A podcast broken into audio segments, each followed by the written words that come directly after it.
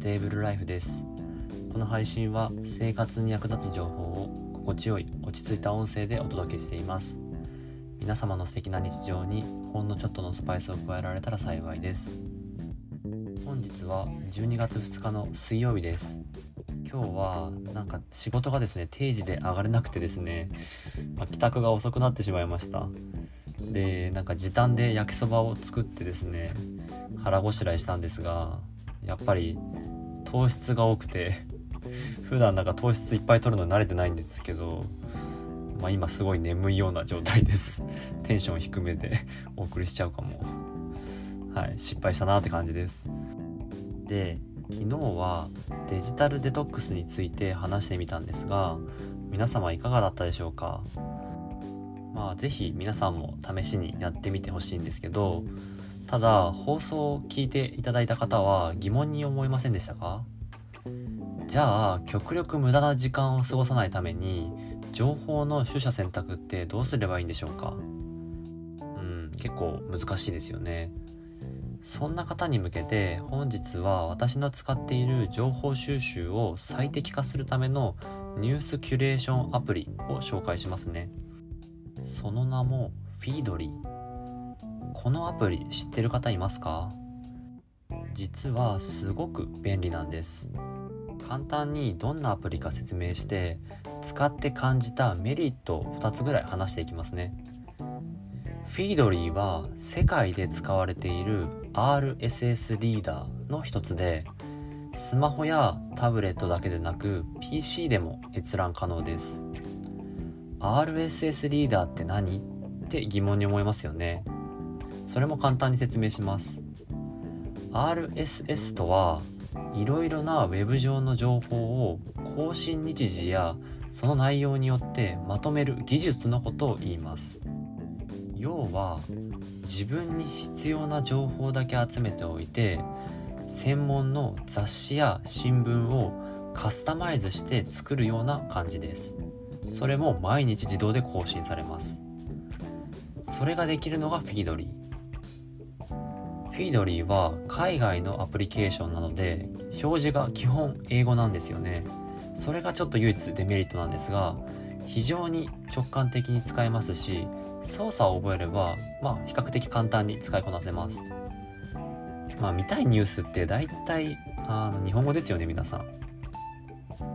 で使い方は音声よりググって調べた方が早いと思いますのでこれを聞いた後にダウンロードして要チェックしてくださいね。登録は Google アドレスか Apple ID とかがあればすぐにできます。記事をカテゴリーごとに整理できるので私の場合はテクノロジーライフスタイル経済など自分のチェックしたい分野を集約しています。表示方法もいくつかあって自分の見やすいようにカスタマイズできるのがグッドポイント。どのようなアプリかなんとなく皆さん分かっていただけたでしょうか？では Feedly を使って感じたメリットを2つ紹介します。1つ目それはやはりインプットの質が上がったことです。他のニュースアプリだとどうしても広く浅い情報収集になってしまうため無駄な内容までインプットされちゃいます。昨日話した YouTube の関連動画をループするような状態と一緒ですね。しかしフィードリーにしてから各分野各メディアごとに整理されているためか同じ情報でも違った視点から考察されていたり言い回しが違ったりと専門的な情報を狭く深くインプットできます。これによって知識がかなり深まるんですよね。自分の興味のある内容だけが表示されるのでとても勉強になりますよ。そして2つ目。インプットの質が高まることでアウトプットの時にいろいろな視点から自分の意見をまとめることができるようになります。自分の好きなことの知識が深まるとおのずとなんかアウトプットしたくなるんですよね。